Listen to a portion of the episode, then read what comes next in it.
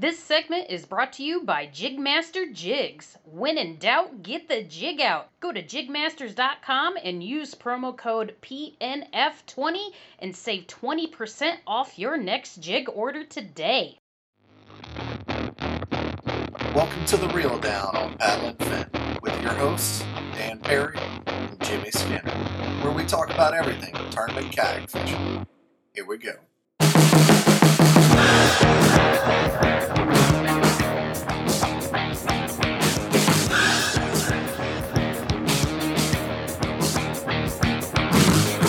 Chug to start. Chug, chug, chug, chug. All right, everybody, welcome back to the Reel Down on Paddle and Fin. We'll give it a minute here for everybody to log in as usual. Thank you for for watching, listening, everything that you do. And we have some great guests on tonight. How, how you doing, Jimmy? Doing good, man. Had a had a long weekend. What about you? It was good. I did yard work today. I hate yard work. Like I said, whenever I was a kid, you know, because I kind of we had like an acre, a couple acres, something like that. And like I told my parents, I wanted nothing but concrete whenever I grow up, so I'd never have to mow anything. And I don't have a real big yard, but it's like fancy with a bunch of plants, and you know, like you you really have to edge and weed eat, so it's like real tedious. It's not like one square, easy square or something. So it sucks, but you know, it is what it. I have no excuses, and I just don't do mine. I, I used to be really good, but now lately I just don't care. We we live in a neighborhood like if you don't, then they, they will definitely put a letter in your mailbox. We could never live in an HOA neighborhood because we would get kicked out because I don't care. Yeah. Well, they I like they can try. They can have somebody do it. If you don't, if they give you a letter and then like a second one and you don't do something, they're going to pay somebody to do it, and then you're going to have to pay. It's almost worth it. Yeah. Yeah. Like the next kid that comes by and asks, yes, I will pay you. Take care of it. I had some little girl like paint my mailbox. They they did a thing on our our group page on Facebook. Oh, I thought you meant like vandalism, like just No, random. no, no. Like, oh, well, you know, because it needed to be painted. It had been a few years, I guess, before we lived here. And they were like, oh, we're painting mailboxes. We do it every year during summer. And look out there. And it's like some 10 year old girl. I, have, I felt bad, like child labor or something. Like, like, you are too young to be painting my mailbox, but it, it was cool. All right. So here we go. Without further ado, uh, tonight we're talking Hobie BO, BOS. Uh, had the big event in La Crosse, Wisconsin. It was uh, Wisconsin. Wisconsin. So I, some Spotted Cow. So I, I think it was like a maybe the fourth stop of the year. Not sure because they canceled Erie. So, but yeah, here we go. Without further ado, we have Alex Steffen, Zach Humphreys, and Russ Snyder's. Well, really, we have a popcorn oh. ceiling, but we will have Russ Snyder's. The ceiling formerly known as Snyder's. Very nice. Like the texture. Doing great. How y'all doing, guys? Pretty good. How are you? Good. You? Good. Well, thank y'all for being on the show. Oh, thanks for having us. Yeah, Thanks man. for asking me to be on it, man. so we had a so Russ got first, Alex got second, and Zach you- got third. But we're, we're really fortunate to have all three all on talk about it. So uh, so first we'll start off. Alex, we'll start with you, kind of go in rotation here. Uh, tell us who you are. You know a little bit about your personal life and how you got into kayak fishing. Um, I'm Alex Steffen. Um, I pretty much hunt and fish as much as I can, probably more than my wife wants me to, honestly. But uh, uh, I got into kayak fishing um, mainly through a really good friend of mine, TJ.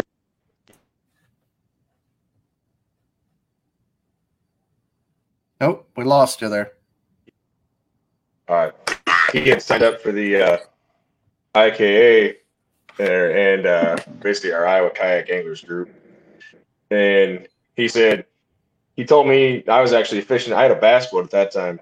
And he told me if I wanted to join in with him, he had an extra kayak, I can get into it.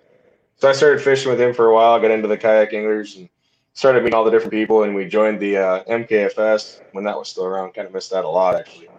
But uh, joined in on that and had a really big tournament up on uh, uh, Mille Lacs, and that's what kind of really sealed the deal for me to fish that, start fishing kayaks. And actually, a week after that, I won that tournament up there, and I bought my Hobie. So And that's it. That was my That's actually opinion. where Russ at right now. He's on Mille Lacs, right? Yeah, we just got up here. Uh, me, Christine, AJ, Guillermo, Matt Scotch, and Adam Reiser. Just All the- uh, Nice. All the cool big. kids. it should be a good time, good crowd to be hanging with. Yeah. I know Heck yeah. Catherine Fields. She was up there not too long ago. So Yeah, Christine was saying she got a, a big one just up shallow on a on a chatterbait actually, which Yeah. isn't what you Nice. think to, to throw when you're going up to a lake like this for smallmouth. But Right. uh, yeah, you can do that shallow fishing too. I've, I've never been here, so I'm I'm excited to check it out. See, that's all I did when I was up there. I wanted to fish the pencil reeds. The pencil reeds. Yeah, there's there's all the re- all, basically all around the bank. There's just reeds that grow. I call them, I call them pencil reeds. I don't know what they're actually called, you know, Huh. but they're basically just thin reeds that grow. They look like they're green or gray, whatever you want to call them. I, I call them pencil reeds. I was trying to fish those left and right, running jigs through them. Nice. I prefer to yeah, if I power fish up shallow. uh, Right, that's my that- thing too. It'd probably be good for me to, to get out there and start using my graph. I haven't had to do that in a in a while. Every of all the tournaments I've been doing, it's all been shallow power fishing mainly. So it'd be good to get out there and hopefully catch my PB smallie. I've never got one over six pounds. So yeah, dude, you'll definitely have a chance there. Well, that'll be a heck of a feat right there. So yeah. let us know. All right. So, so Zach, if uh, tell us all about yourself, who you are, and how you got into kayak fishing, man. I'm Zach Humphreys. I'm right here in central Wisconsin, you know, close to Mississippi, but I've never fished it. But right here in central Wisconsin, we got rivers and flowages around here like crazy. So, you know, I'm I'm used to fishing that kind of water and um, getting into kayak fishing. I don't really remember quite how I got into it. Just a couple buddies were doing it, and I've been doing it for the past. Been fishing from a kayak for the past four, five years, four years, I believe now. But um, just started really getting into the tournament scene this year. So I've done a couple of the little local ones and stuff like that just to get my feet wet. And this was my first, my first big event for the Hobie Boss, and it, it was a, it was a great great time. That's for sure. Wow, first big Well, you event. definitely started the national trail with a solid Yeah. hit. So Yeah. congrats on that. yeah, yeah, it was a fun place. So And Russ, uh, you've been on the show not too long ago, but if if Yeah. somebody somehow didn't know who you are, tell us who, who you are, man. Uh, Russ Snyder's uh, Nashville, Tennessee, and uh, yeah, I've been kayak fishing three and a half, four years now. And, um, yeah, originally from California, lived out in Tennessee about eight years or so. And what what kind of boats are all of y'all in? You, you said Alex, you're- you're in a Hobie.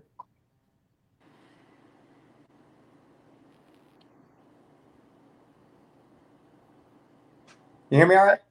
Did I? Uh, Alex, what what what kind of boat are you in, man? Yeah, I can't hear you, Daniel. I can hear you. Can you? Okay. How about you, Zach? Uh, I'm in I'm in a Jackson Coosa uh, FD, and I, I love it. I'm I've been really my you know my big purchase up to up to a pedal drive. I was in a little big uh, Field and Stream shadow Can caster. you guys Ped- hear me? I kind of lost. paddling that thing Oh, around yeah. was I tough. can't hear So- anything that's going on. to get the to get into a pedal drive I was really 50-50 on the uh, Jackson Coosa and uh, Hobie, but for my style of fishing, I think uh, the Jackson was definitely the best way to go for me, and I, I love that kayak, so definitely definitely happy with it. Cool. Can you hear us now, Alex? Well, here, leave the room and then come back. Well, you can't hear us, so I'm I'm trying sign language here. All right, go and then come back. All right, Hey, we'll, we'll, we'll get him back here in a second. How about you, Russ? I know you had a Wildy and a native. What, which one are you in now? I still got both of them with me. Um, yeah, for this last tournament, I used the uh, used the Wildy.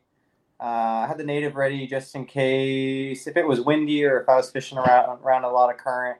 Uh, I had that one as an option.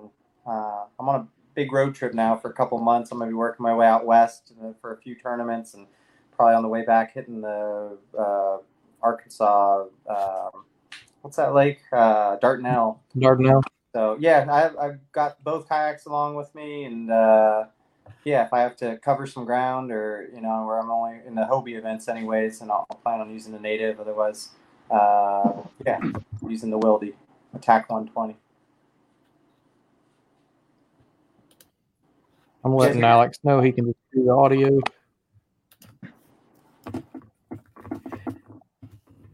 Uh, So are you hitting the? Uh, you said you're going out west. You're going to go all the way out to uh, California, hit the Clear Lake. event? Yeah, I'm, gonna- I'm gonna Del- go out there and on a, about a two month Alright, road okay. trip. Uh, you, know, you obviously fished a tournament there in Wisconsin. Uh, then I had a couple weeks to kill. I got a bunch of family that looks like they're going to be moving around uh, Coeur d'Alene, Idaho, just outside of Spokane. Uh, my sister and my st- uh, brother-in-law and my dad and stepmom are all kind of looking, checking the place out, and they're going to be out there in a couple weeks. Uh, so I thought it'd be good opportunities for since I was up kind of halfway there, anyways. I'm gonna meet them over there, and then after that, I'm gonna be back in California for the month of August and uh, fish as many tournaments as I can out there, and probably hit uh, Dardanelle on my way back home to Tennessee. I know There uh, you go. Coeur d'Alene up there. That's on my, on my bucket list. Like I've seen it with Polinick and some other times, you know, just on different videos and shows and stuff like that. That is a beautiful place. It looks it looks amazing. I've never been out to that part of the country at all. My sister lives in uh, outside of Seattle a little ways, and they're they're trying to get out of there. And uh, my parents live in the Bay Area, and they're also trying to get out. So the you know Coeur d'Alene looks like a you know great place to be. Uh, beautiful you know beautiful scenery and some some really good fishing. Some big smallmouth and some good largemouth I hear too. So I've never been there. I'm gonna get there probably a couple days. While, while I see them, I won't be able to fish, so I'll, I'll be. Uh, so I got a couple weeks to kill. So I'm gonna do this trip here in Minnesota and relax. Probably spend some time doing a little fly fishing on Montana, and then probably fish Coeur d'Alene for a couple days, maybe. I, I I think it was actually like a Strike King show with Shaw Grigsby fishing frogs, which I mean you wouldn't think that up in, up in Idaho, but and you, you never know. They might it might have just been the new frog that came out, so they were hear trying to there's pump a it lot up. of grass, and Oh, it really? looks like it. Yeah, I've, I've never been there. I've seen some pictures. Looks like it's a good large, solid largemouth lake too. A lot of grass and stuff there. So Cool. And Alex, we, we never got to ask you, man. What what kind of boat are you in? Oh, the Hobie, I'm right? in a Hobie PA 14. the 14. Yeah. The cool 360 or uh, the regular one? No, no, I've got one of the originals with just a regular drive, no 180. Oh, Yeah, so he's I need to. you. I need to get a 180 drive, honestly. So something I don't know about those the non 180. Do you have to like pick it up and flip it to go backwards, or do you just not go backwards? Period. I just don't go backwards. I go backwards with the paddle. Okay. I've always wondered that on older Hobie drives. I've never never been in one of the older ones, so I have no idea. I was just that's yeah. interesting. I mean, that's that, and that that's just a testament to, you know, like you don't you don't necessarily have to have the newest, coolest, best thing to to compete in a tournament. I mean, some some tournaments this year have been won with just a paddle, and some like you were just saying, the old school OG Hobie drive. So I mean, you don't have to have the Torpedo, or I mean, I know you can't have a motor and Hobie, but you don't have to have all the nicest stuff to go out and compete all the time Yeah. on the highest level. Well, let's get into the to the tournament itself. You know, uh, everybody knows. Well, if you don't, the Hobie events are two days. Um, so uh, Russ was in first on day one with uh, 87 three quarter. Uh, Alex, you were in back in 20th on day one with 80 and a half. Yeah, Yep. big comeback. Uh, big comeback. Uh, Zach, you were in fifth with 85, so you had a strong day both days. Yeah. Uh, so before we get into the day two numbers, if one of y'all wants to start off and just you know talk about day one. for me, uh, day day one was almost pure luck. It was it was crazy. I was going out. I got a pre fish a little bit on Friday, and I went out there and I, you know, was able to get five fish. So that was my plan. I was going to go back to the spot and just sit there all day and try to try to get five fish. But um, Saturday morning we had a little bit of a rainstorm come in and there was some lightning, so I kind of went up by a shore bank. And there happened to be a tree tree in the main channel in a sandy spot and uh, I was able to pluck almost 20 to 30 fish off that one tree, and that just changed my whole thing. So uh, my whole setups on my rod, everything changed from that moment, and the rest of the tournament stuck like that. And I caught you know 20, 30 fish off that one tree, but that was only from like when the sun came up, say about 6 30 to 10:30. After that, it shut off. So I had to had to get that, and really when I saw I was in third place after 11 p- a.m., I wasn't able to get another fish to upgrade. So I was very surprised that that held that third place uh, position was able to hold because it's just I could not get enough. that's fish. stressful. I was the When same you get with a when you both get a, days for me. Eleven o'clock after eleven o'clock, just shut Yep. off. It just shut off, and I was on See, the main that's- channel, so I had boats everywhere. I was in wait three foot wake, just it was, it was pretty crazy and almost unfishable. So I had to get See, those Nick- fish real quick and try to upgrade as best as I can and hope for the best. Turned out good though. I'm happy with For it. For me, it was the complete opposite for them. I mean, my my three biggest fish came between what twelve twenty and twelve forty five. Eating better is easy with Factor's delicious, ready to eat meals. Every fresh, never frozen meal is chef crafted, dietitian approved, and ready to go in just two minutes, including Calorie Smart, Protein Plus, which is the one I like, and Keto. Get started today and get after your goals. Discover a wide variety of easy options for the entire day, like breakfast, midday bites, and more. No prep, no mess meals. Factor meals are ready to heat and eat, so there's no prepping, cooking, or cleanup needed. Sign up and save. We've done the math. Factor is less expensive than takeout, and every meal is dietitian approved to be nutritious and delicious. Head to factormeals.com slash waypointpod50 and use the code waypointpod50 to get 50% off. That's waypointpod50 at factormeals.com slash waypointpod50 to get 50% off. and they were all on a King Daddy Spro. Okay. So it, it, it seems like in this tournament, with the weights being so close together, it's a good fishery with a lot of fish. Like how what was it specifically going after those bigger fish, or or what after practice? What was your your idea of what we, what you were going to do day one to kind of you know to do well? What what was your I game mean, plan going in? for me, I had I had a completely different game plan than what I finished with. Um, I found a spot. I found an underwater tree and and low moving cl- low moving current, and I was going to sit there for I don't know four hours and pull fish off it left and right. I mean, I pulled three fish off it during practice on Thursday. I mean, bang, bang, bang, and then I was sitting there and I, I had a couple more bites after I bent my hook and just left. And I came back on Saturday morning and I started in a back little cut started fishing some trees and nothing, nothing, nothing. Caught a dogfish. So I worked my way back out to the underwater tree and I sat there, not a single hit. And I mean, I had, and talk about kind of a um, nerve wracking thing. I had Jay Wallen at the ramp with me, and I was like, if he found my spot, I'm I'm screwed. So, but it was, you know, it was a little bit nerve wracking, and he kind of went over top of my spot, and I dropped my power pole at it, and sat there for you know 20 30 minutes and didn't get a hit at all. And i was like well i'm, I'm heading where my other spot was at. And that day i didn't find my actual school of fish that i'd found on on that spot on friday until one o'clock. So i only had an hour to upgrade my limit and i went from i think i was i think i had three fish when i found my spot. And i uh i called i think 15 times in that hour. So Wow. on day one and then I came back to that spot on day two at about, I'd say, 10 o'clock, maybe 10:30, and upgraded my limit to a limit of 16s and went around the, the little patch that I was fishing and caught the three big ones with a 17 and a half on the end of it and couldn't get another bite. What's I know it's got to feel good anytime Jody Queen tells you congratulations. He had a he had a good tournament too. Just you know, wasn't top three, but I mean he's the man. Just like you know, he's he's in the conversation for some of the best anglers in the country. So uh, yeah, that, that that's got to feel good to to do better Oh, than somebody who's Yeah, so good. Yeah. So Russ, Yeah, how about you, man? T- tell us about your day one and two. Uh, yeah, get up there like Wednesday afternoon, evening. I had a few hours to pre-fish, and uh, be honest, I went back to an area that I did well in the the KBF ser- uh, Trail Series Championship in October.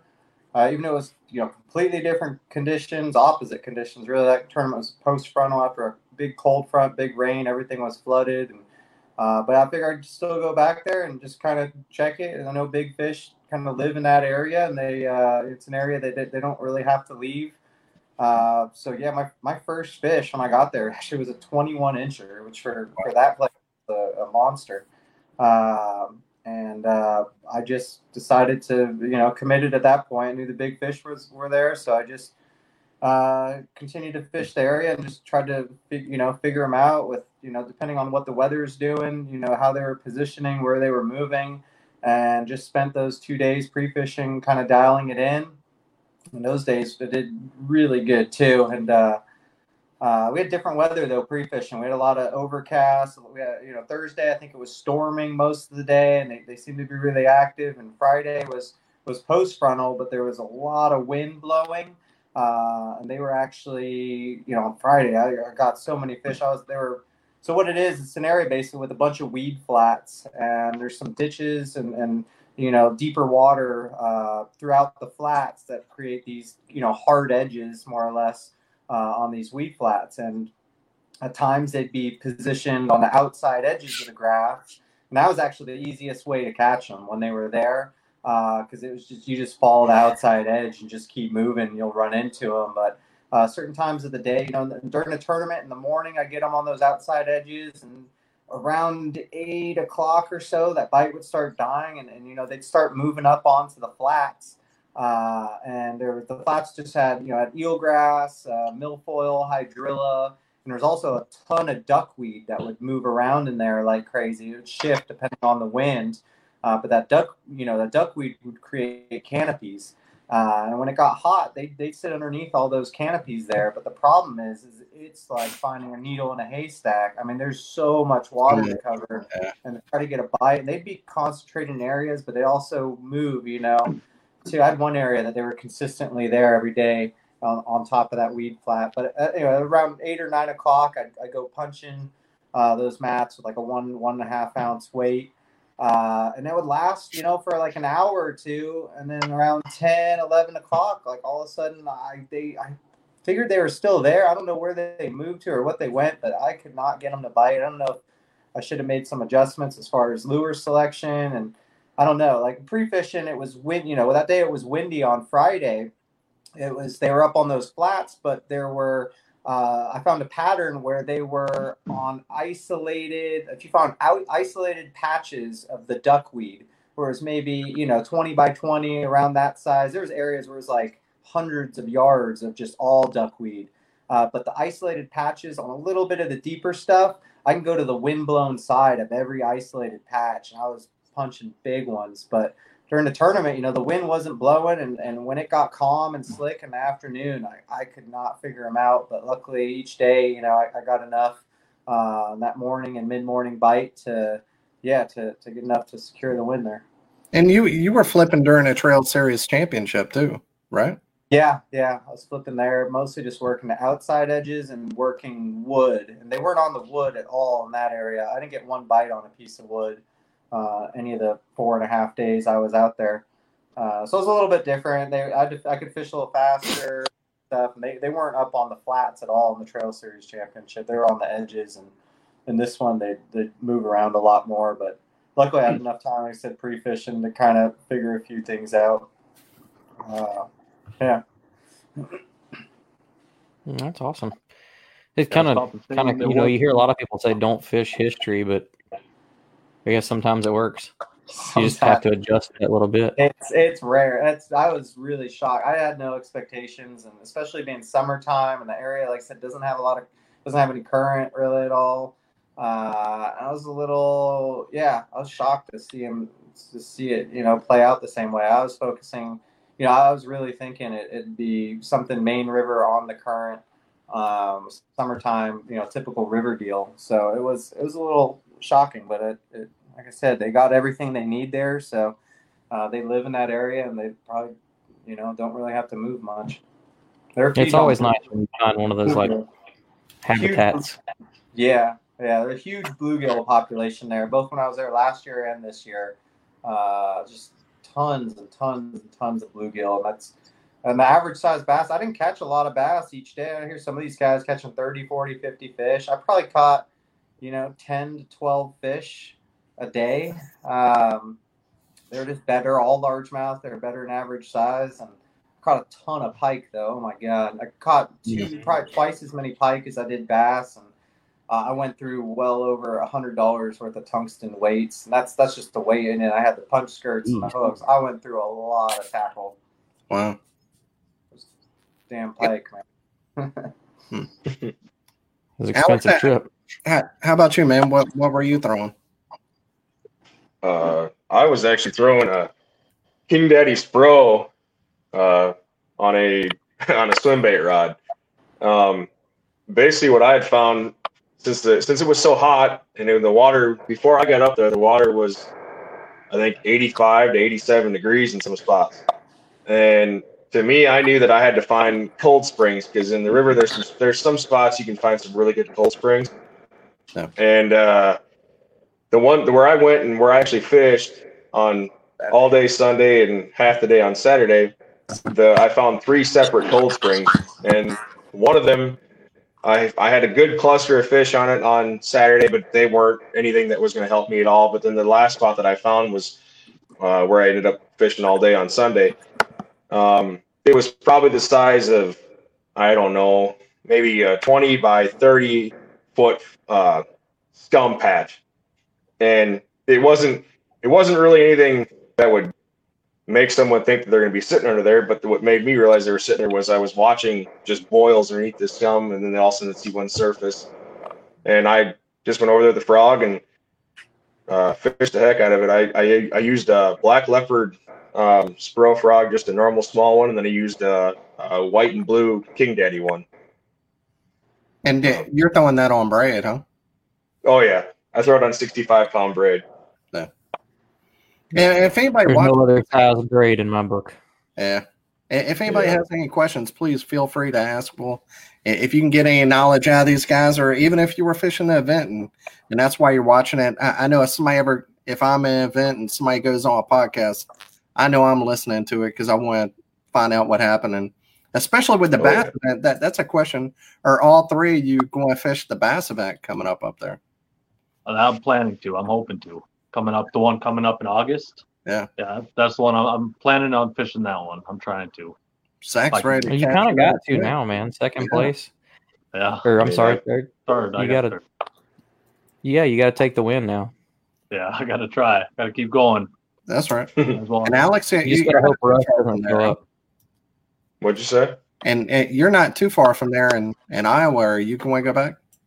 Yeah, I'll be back up there. I actually have with that BASS tournament. If I fish that one, I have uh, three tournaments technically coming up. We have a uh, all frog tournament coming up uh, next weekend. Or not the one that's coming, but the uh, weekend after that. But uh, and then two weeks after that, or maybe a week after that, we have the uh, 10K Invitational for Cabela's, and then I think the week after that is the uh, BASS. 10k and how's that 10k in- invitational work? So basically, it's it's it's considered an open, but they call it the invitational. It's it's it's bass boat only.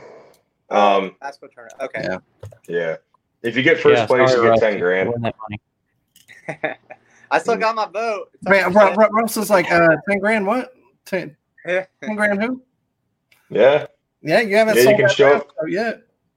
I haven't sold it yet. I'll, I'll be out and uh, I'll be doing the Hobie event out in California. I think they're uh, scheduled the same weekend, so uh, that'll yeah, I'll be out in California that weekend. Yeah, you, your money's Yeah. safe, Alex. yeah, I hope so. but yeah, we're we're hoping to get up there and uh, hopefully they'll still be there. I'm I I have a funny feeling they'll still be there if it stays as warm as it is and those cold springs stay the way they need to be. But I Yeah, hear I'm the hoping water, if I can. the water was quite a bit lower than you're. I know you guys are from the area, fish out there, but the water was that pretty low compared to what's normal. Well, um, me, honestly, I've Go never ahead, fished in Mississippi. I, that was my first time ever fishing it, so I I really don't know the water levels there. But from right here in central Wisconsin, they've been pretty normal. But Have yeah, for me, I, I really don't know. That was my first my first time, and you know, it was, so I, I'm not sure. See, and for me, I've always I've always lived by the saying is when they're when the water's low, they they lockjaw on the river, and I really. and I mean for this weekend it was pretty impressive for all of us that were catching, you know, hundreds of fish, and for your limits and my limit, and it's just it was nuts. But yeah, I'd say the water was a little bit low, and there were some spots that I am used to fishing that I can get way back in there, but I couldn't even get to them. Really? hmm Is it just tougher because of like the low low flows, like less current and stuff like that? You think? Well, see, I'm I'm a big, I'm a big. I like fishing dead water. I really do. I don't. I'm not a big. I'm not a big current guy. And, you know, I never really spent much time fishing in the current. I like. I like targeting big largemouth that are sitting back tight in the weeds. And for me, it was there. Usually, what happens on the Mississippi River is they'll they'll go to the backs of the cuts when the water's high, and when the water's low, they'll usually come out to the opening of the cuts. And this time, it was they're sitting in random spots, and you'd find a big cluster of them wherever you can try to find them. Yeah, it's like the area I was at. Sounds really similar. I say it was out of the current, and I was there's a lot of fish there, and I was surprised really for the conditions. It, it was, I was really surprised that they were they were there in those type of Yeah. conditions.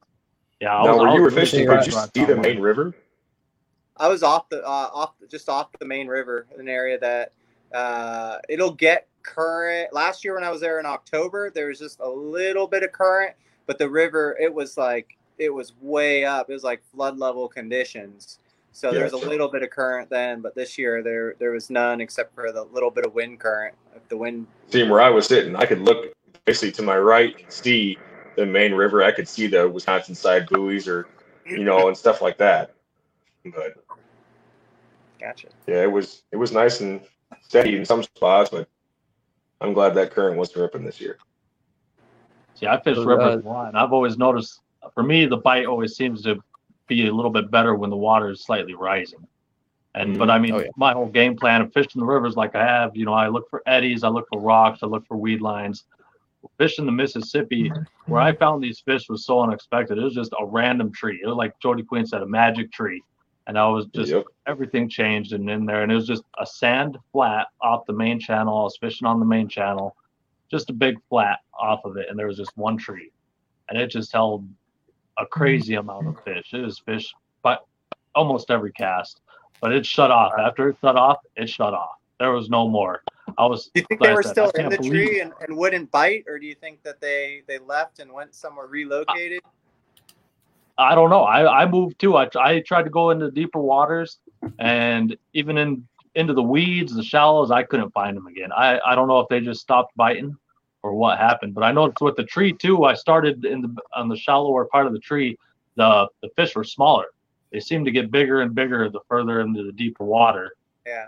where I was fishing that tree. The deeper the water I went, the bigger the fish. But there was a bunch of 16s and 15s, and you know, after 11 o'clock, I could not upgrade that 15 inch fish, which would have helped a lot. But I just couldn't get that last upgrade, and it was just, but it's completely different Yeah. river fishing than what I was than what I'm used to right here on the Wisconsin River, what I which I fish a lot. But How, how big was this tree? it was pretty big. it Sounds was like a big yeah. tree. it. Yeah, it came off. You know, I don't know. It just it was huge. It was a big tree. I, I lot got of used to magic trees. Yeah. What was your go-to tactic? Um, I was at first throwing the wacky rig in there, and then I went with the Texas. I, I was able to get the Texas rig a little bit deeper into the stumps and cover and find some bigger ones out there. And they hit, they hit. They just came up and smashed it. So it was a good time, for sure. It's great fishery. Awesome. After years of fine print contracts and getting ripped off by overpriced wireless providers, if we've learned anything, it's that there's always a catch. So when I heard that Mint Mobile wireless plans are $15 a month when you purchase a three month plan, I thought, what's the catch? But after talking to them, it all made sense. There isn't one. Mint Mobile's secret sauce is that they sell wireless service online. They cut out the cost of retail stores and pass those sweet savings directly to you. To get this new customer offer and your new 3-month unlimited wireless plan for just 15 bucks a month, go to mintmobile.com/waypoint. That's mintmobile.com slash waypoint. Cut your wireless bill to 15 bucks a month at mintmobile.com slash waypoint. Additional taxes, fees, and restrictions apply. See Mint Mobile for details. I need to find me a magic tree down here somewhere. Yeah, that's why I, I don't know if I've ever found a magic tree like that. That was the I'll, first time. I'll, you know, I was- I'll find I a was tree shocked. that'll hold a couple of fish. I've never found one that holds thirty. I've never found would a be nice. Now, crappie fishing, maybe. two thousand dollar tree. Is that what it was? Uh, 1500, 1550. Fifteen hundred. Wow. Uh, Well, you know that that tree got a like saved waypoint right there, like money symbol in it. Yeah, I'll probably be trying to go back to same same tactic uh, if I'm if I'm able to make it to the bass tournament. With, Oh, with the wacky rig and the Texas rig, is there a certain bait you like more than anything, especially on that Texas rig? I think the te- Texas. I think of the Texas was just a little more versatile, able to get down a little bit deeper. I mean, I was fishing in four to six feet of water, but the current was it was like halfway on the tree. Some of the tree had some faster current, and some of it was slower. And the wacky rig just wasn't getting d- as deep as I would like, so I just put on the te- uh, Texas rig just Wait, to get down there. Was that a beaver or creature bait or like a, a worm, Just- a big worm, big Worm. worm. uh, like ribbon tail, or something like that? Yeah, no, just a big worm. I think it was a six inch, ten inch. There you go. Yeah. Worm punching and mega Okay. daddy frog. The actually got on that second day I actually made a little bit i kept i was kind of scrambling to try to figure them out and the only bites that i did get were on were on a big 10 inch worm fishing those outside grass on they didn't help me any there was a couple little ones but uh seems in the heat of the summer when it's you know calm and still and you know big worm what i wish i had which one of the competitors said that they were using was a uh with a speed worm with a little eighth ounce weight. I, I was thinking during the tournament, too, I'm like, man, I wish I had some speed worms right now. Just kind of felt right for it. It was interesting to hear one of the anglers said he, he caught like 50 fish or I- something on man. that, swimming it through the grass. The speed worm does not leave my side; it stays in the boat at all times. Man, that's a good that's a good lure to keep. I really don't throw one unless I'm in Florida. Like, but I, I guess like you know the duck- you were saying like duckweed. You know, I I guess it kind of it goes with that. I don't know. Yeah. When there's so much water, like I wanted to fish those outside edges, but I couldn't. You know, I needed to fish. You know, cover a little bit of water to find them too. That's the thing. It's something you can a finesse presentation where you can still, you know, you're you're kind of You swimming it. And you can Swim it. Yeah, and you still get the you know when it's really calm and still, but yeah, and you want to you know you got to fish more finesse, but you know you, you got to move a little bit. It's kind of the perfect combo of the two of those, I think. You know, you can. A, a guy showed me uh, throwing it weightless and buzzing it across the top was Yeah. another. It's like a long, John fast Fox. top wire. That was cool. Yeah, John Cox does that a lot. My buddy was just telling me about that. Uh, I saw a video with him doing that. In uh in college fishing we used to take a uh, quarter ounce swim jig and take a uh, horny toad trailer just a normal buzzing toad and put it on the back of it during like a good feeding frenzy and throw it on top of like a big thick pad and run it across the top and when you get to the edge just let it fall as soon as it fall you get smoked That's Oh, yeah. that, that that's a big one down here on Akusa. A lot, a lot of people don't know about that. That's it's funny that something would work up. You know, Eh, that that's a thing up there as well as down here. You know, I've heard of doing it with like a light, like belly weighted hook or like a, a light, like Texas rig, but you could do it like on a s- on a swim jig too, like that, huh? Yeah, just a quarter ounce jig, and you get a really thick mat where nothing will fall through, and you just kind of throw it out really quick, like a sidearm cast, almost like you're trying to skip it. So it lands on top, and then just pull it back across as fast as you can. As soon as it hits the edge, just let it fall. You need a swim jig with a, a pretty good size hook then too. I'm guessing you can't have a No, you you bite the head off that horny toad and just go through the center of the body and come out basically right, basically at the crotch of the frog. Gotcha. that it's it's something Russ Lane had put it. He had put it on his Facebook page probably like a year ago. And he was like, you know, like he was giving some juice. And I, s- I started trying that after that. That's it works. It's it's fun. It's pretty exhilarating when you get a big one to hit you. You guys ever fish the? It's kind of similar to like the. I use a super speed, the Zoom, not the ultra vibe speed craw, but the super speed craw. It's, it's kind Yeah, of like a bigger one. boat. It's got a lot bigger, yeah, bigger Yeah. flat. Uh, I use that one a lot. It's kind of similar, I guess. I've got some of those right now, and I can't talk myself into putting down the ultra vibe speed craw to give it a, give it a try. Oh, that's a good. That, the ultra yeah, vibe that the ultra vibe super speed craw's been working, craw. man.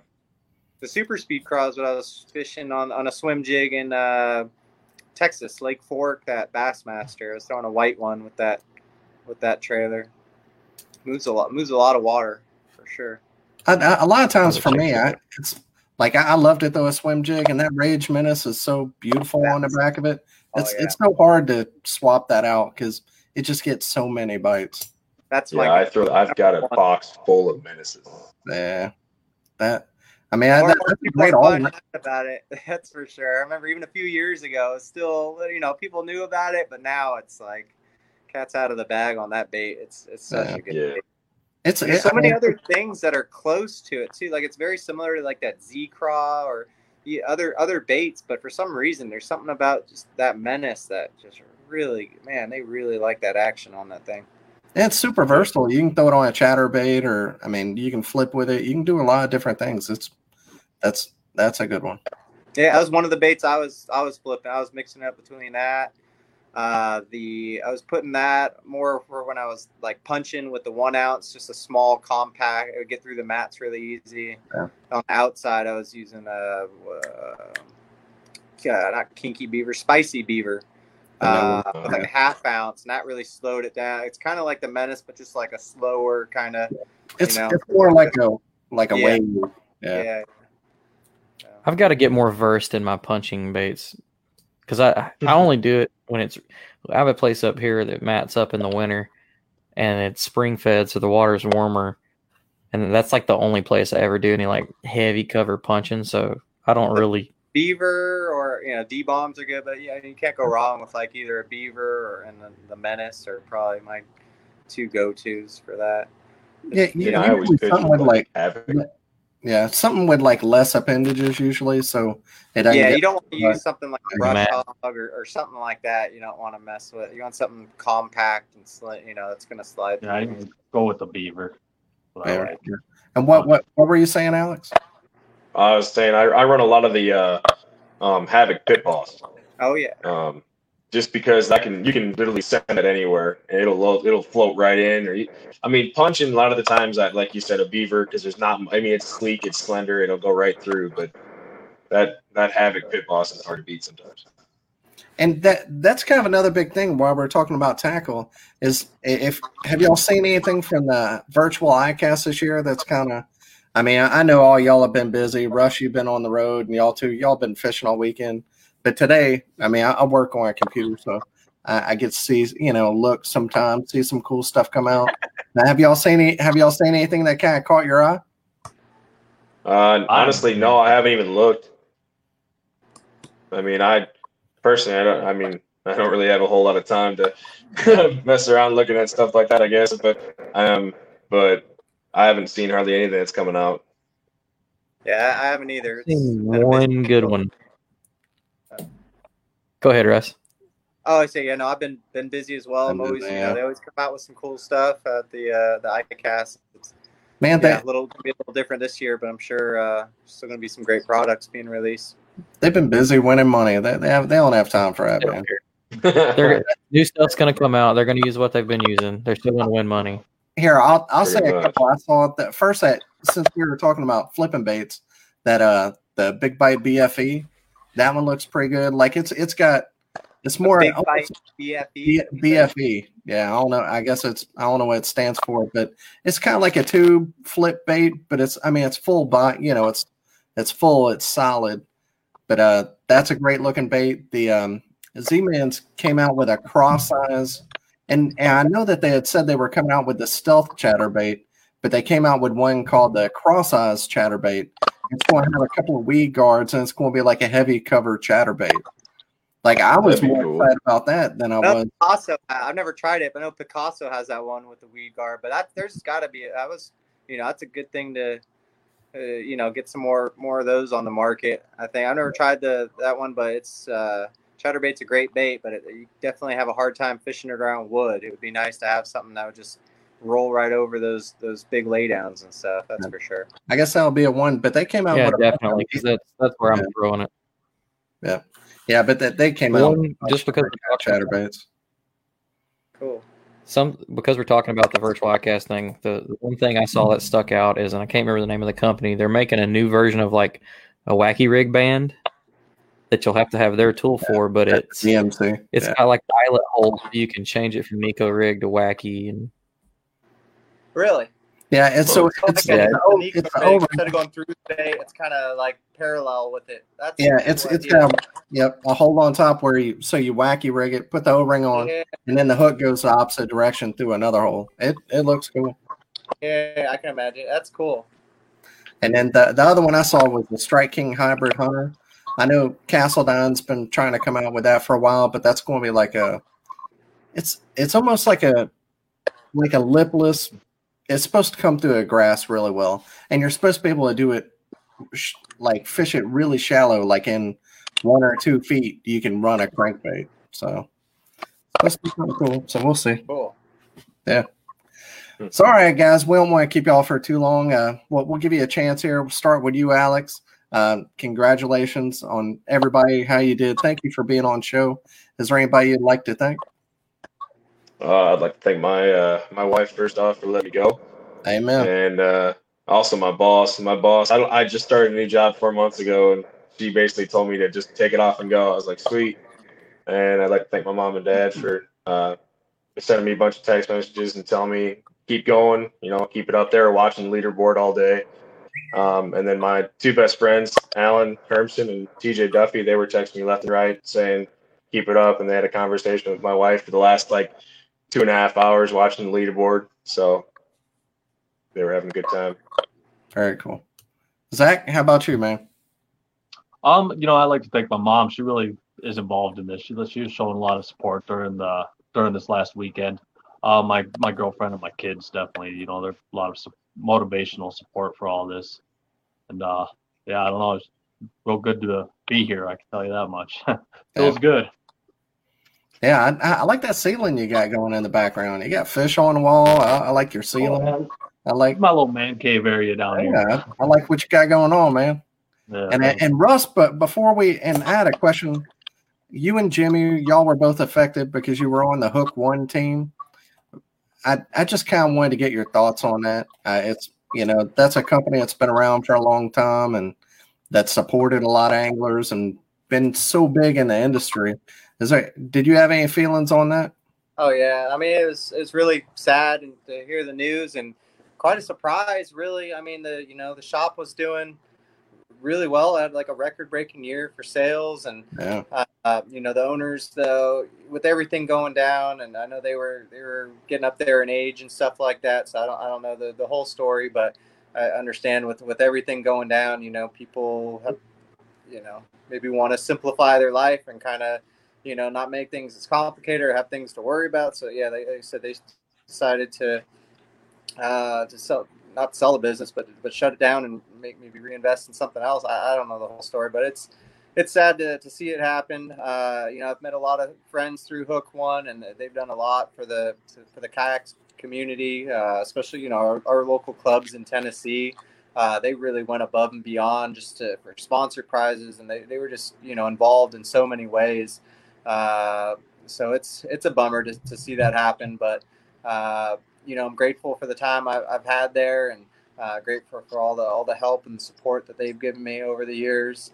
Uh, and you know it's uh, I've had some some lasting friendships you know through through that and which you know will continue I'm sure even even though the shop is, is now closed but um, but yeah you know thank you know like to just thank them for, for, for all that they've done and also like to thank my uh, my other sponsors uh, iRod Fishing and Dakota Lithium Batteries and you know I also like to, to thank my parents too it's uh, you know living on the opposite side of the country I only get to see them maybe you know, once, maybe twice a year, usually once a year if I'm lucky. So I'm excited to spend some time with the family and stuff like that coming up in a couple weeks. And they've always been there to, to really support me. And, um, and, uh, yeah, they've been, you know, really awesome, loving parents and, and yeah, grateful for it.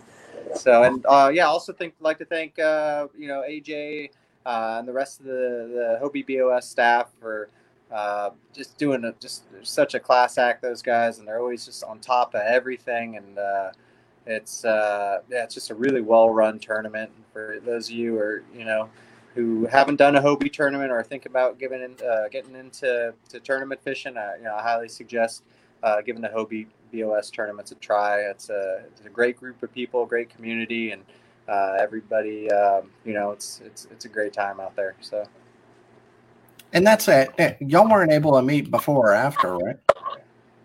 Uh, just the top ten. What they, yeah, we had the, the meeting. Everything's online.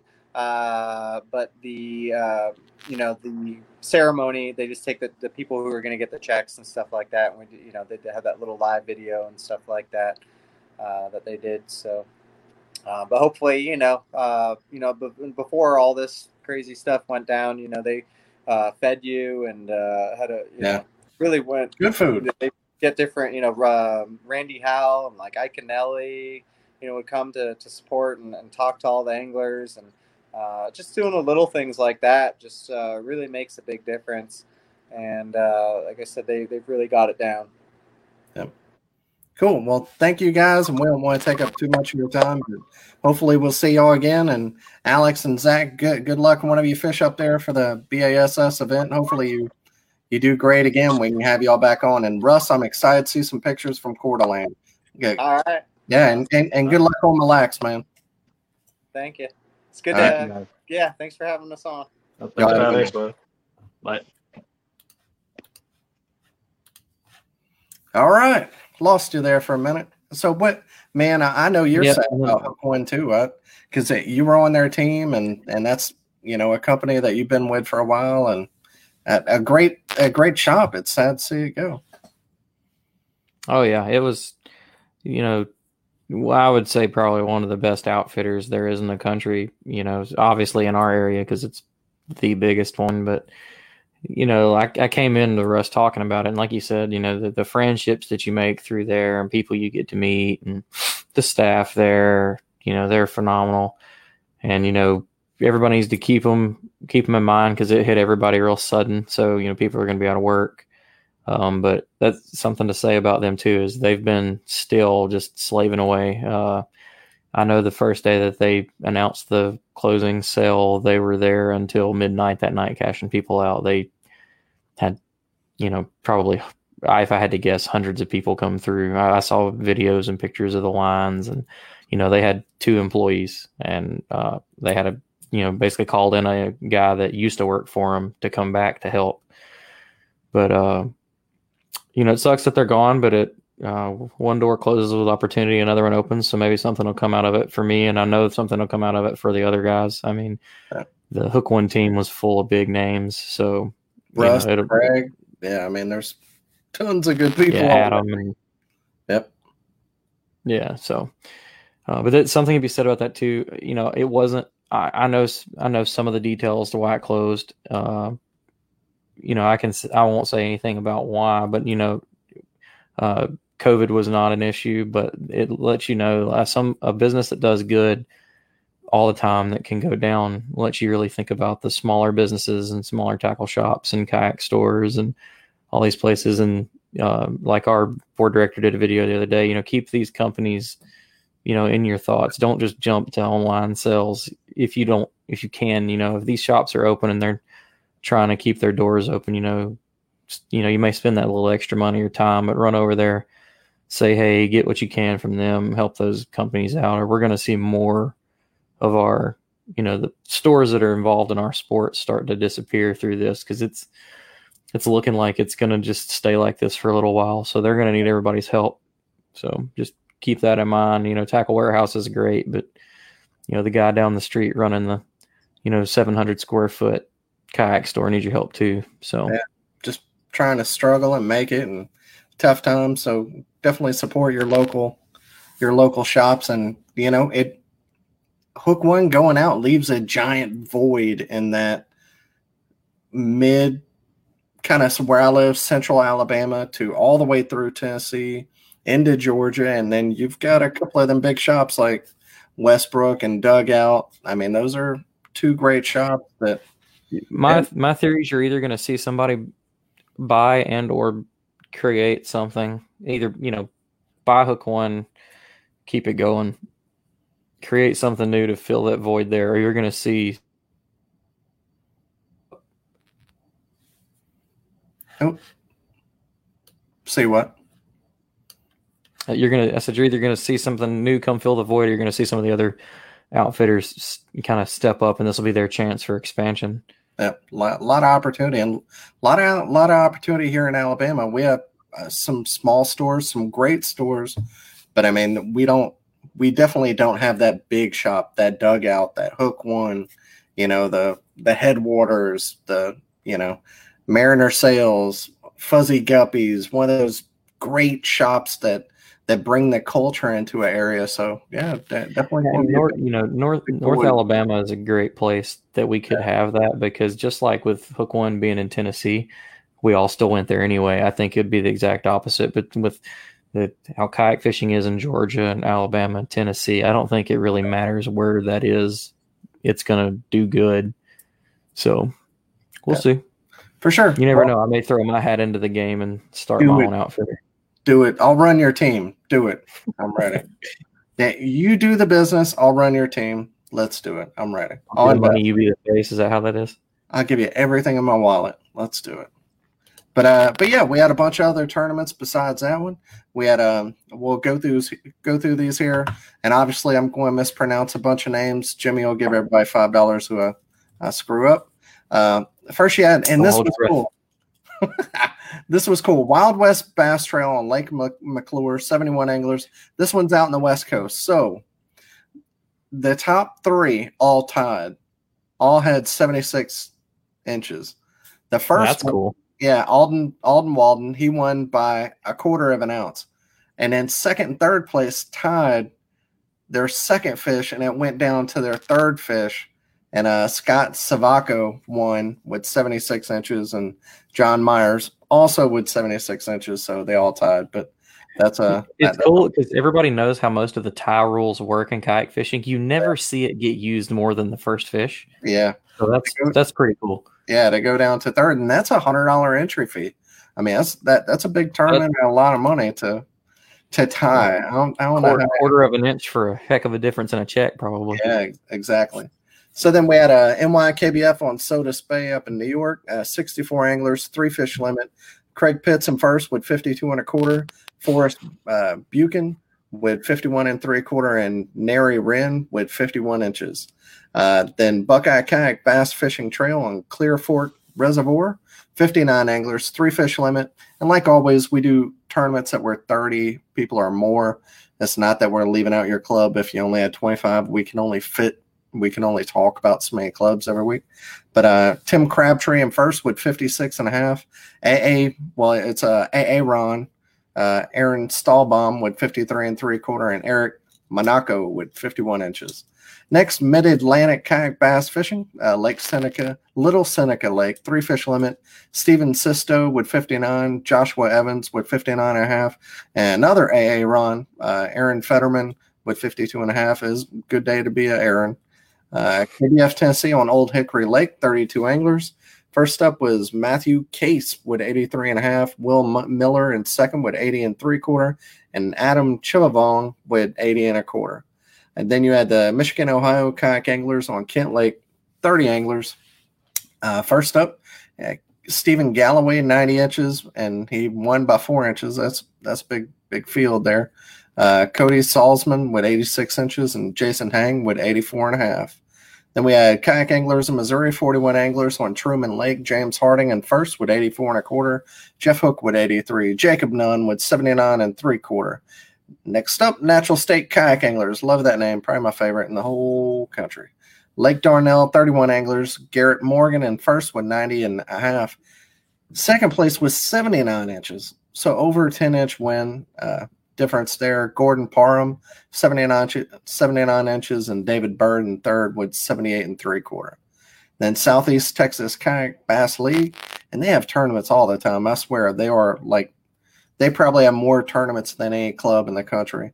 The 68 anglers on Lake Somerville. First was Morgan Car- Carnitas with 80 and three quarter, J.R. Maccabi with 82 and a half, and Mark Chills with 80 and a half. And then the KBS West Region event on Lower Otay, uh, 51 anglers, Johnny Baynard with 89 and three quarter, Mark Chrisman with 79 inches, and Steve Buchner with uh, 86 and a quarter. So, congratulations, everybody who did well. And yeah, congratulations to our three gentlemen that were came on the show. As always, we're happy to have people and talk about fishing. It was good.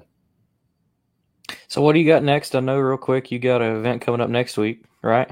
Yeah, one this Saturday. I, my wife had to go to town this weekend, so I didn't get to practice. But it's it's just a little deal. It's a throwdown from like it's it's on like a little pay lake. It's it's gonna suck. Let's be honest. It's like You gotta hit it though, man. You gotta you gotta get out ahead of them a little bit with your AOI. You're still leading it, right? yeah, barely. It's a two fish limit. So uh, it's only till two o'clock, and fishing's going to be so terrible. Is probably why they did two fish limit. I've never been there. I'm just going there with a, a Ned rig and just going to let it fly and just see what happens. I don't know, man. I like I've looked at on the maps. I've done everything I could. Uh, but actually, Greg Nosar is coming from the KBBT.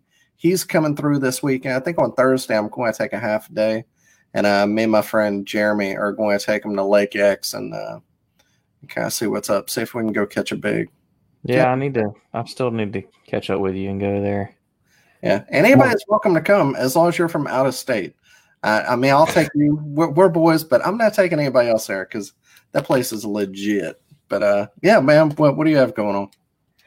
Uh, not much. Uh, I may hit Craig Guy up and take him up on his offer to come out there. I can't even remember where he was saying we would go, but we've talked about it like twice since we were, had him on the podcast. So I may may swing out there. Just depends on work. I got a whole bunch of work to catch up that I've been completely avoiding. That's catching up really quick. So Here's my boy right here, Jeremy Baker. He's the one who turned me on this place. And it's so I think only four people know about it. So me and me and a guy I took because like you have to take another person just to launch, and then uh Jeremy and his friend. So it's a it's like a hidden a hidden gem. I'll say that it's hidden. It's not right here like where I live. It's it's a little bit of a drive, but it's a it's a magical place, and I haven't even fished it. Like I really last time I was there. I caught a couple of 19s and they're they're really super ultra really healthy fish. It's only largemouth. And so every fish is like at least a half pound more than what you'd usually think they are. So like a 19 inch is like easily four pounds. You know, I mean they're stout fish. And uh yeah, they look, all the pictures you showed me, they look good. yeah, I had one come off last time, and I'm still learning this place. I haven't even fished it all, but we didn't get to fish here for very long because it's so far away, and I'm paddling right now that uh a big one come off. Like I set the hook, he set the hook back, and he just went, and he never even thought about it's. He wasn't going because he was afraid of me. He was going because he just wanted to go that way. Like he never And he was going to. yeah, it wasn't like he was fighting to get away from me. He was just he just wanted to go that direction. That's how big he was. So I I really think there's some monsters in there. So I'm I need to come hit it with my style because I mean, me and you fish completely different. So I'm bringing some big baits this time. So we'll, we'll see. get the wake baits out. Ooh yeah. yeah. Well, right now they're in like the deeper section. So I think it like Is they it really deep? Yeah, some parts are like the where they were last time. It kind of a storm came through and they all ganged up on this one point. So uh, yeah, I mean it's pretty shallow. Like you could throw something up on that point because it's only a couple of feet, but they they were you know on both sides of it. But yeah, Nah, I need to work on my deeper water game. Yeah, I'm ready to hold up a trophy. I, I, I honestly, like uh, my boy, my other friend who went with me, uh, he held up a he caught this big giant bluegill, like the biggest bluegill I've ever seen. Saw So, that. yeah, I think that's what it is. Like there's just some crazy bait. I don't think there's any. I don't mean to keep talking about it, but I don't think there's any other bait in there. Like I think, I mean any other fish. I don't think there's any stripe or catfish. There's definitely carp, but I don't know what other fish are in there. So it's just largemouth, and I think the bait's really big, and the fish are super healthy. And I think there's, some, I think there's some trophies in there. So Yeah, it, it make it definitely I have it like like that around where I work. That's like all bluegill. Yeah. And as soon as I swapped up my tactic to like mimicking that, that's when I finally found out. Like, is it? My boss had told me he's like, "Oh, there's nothing but little bitty fish in there." I swapped up the color, and the first fish was like three pounds. I was like, "No, they're in here." And see, So- that's I, I really want like I've never been a swim bait guy. Like now I'm I really want to get like a the Jackall Gantarel or a big I got one. or I'll, actually, I'll let you use it. I've got one I don't use. Oh, I wish I was. Like I, I, I- I don't use it a lot, but you're welcome to use it. Are you coming down here? No. Mm, okay. I mean, I'll be down there for work. I can drop it off, but I won't. It'll I'll be a while before I get down there fishing. Well, well, we'll talk after us. But if you're coming in my area, I will come and get it from you. All if, right, if you're working down here. all right. All right. Well, that's it. We'll, we'll quit talking about my my honey hole. But uh, Yeah, yeah, we're gonna swap from tournament fishing to Jimmy and Dan. Can't shut up. yeah. Well, we, we appreciate y'all. Thanks for listening as always, and we'll see you next week, Monday at eight. Uh, and again, if you ever want us to talk about your club or you have any questions, please ask during the show and and get them ready because we'll, we'll be happy to ask them. What we're just having fun talking about fishing. So, so as always, wear your PFDs and thank you.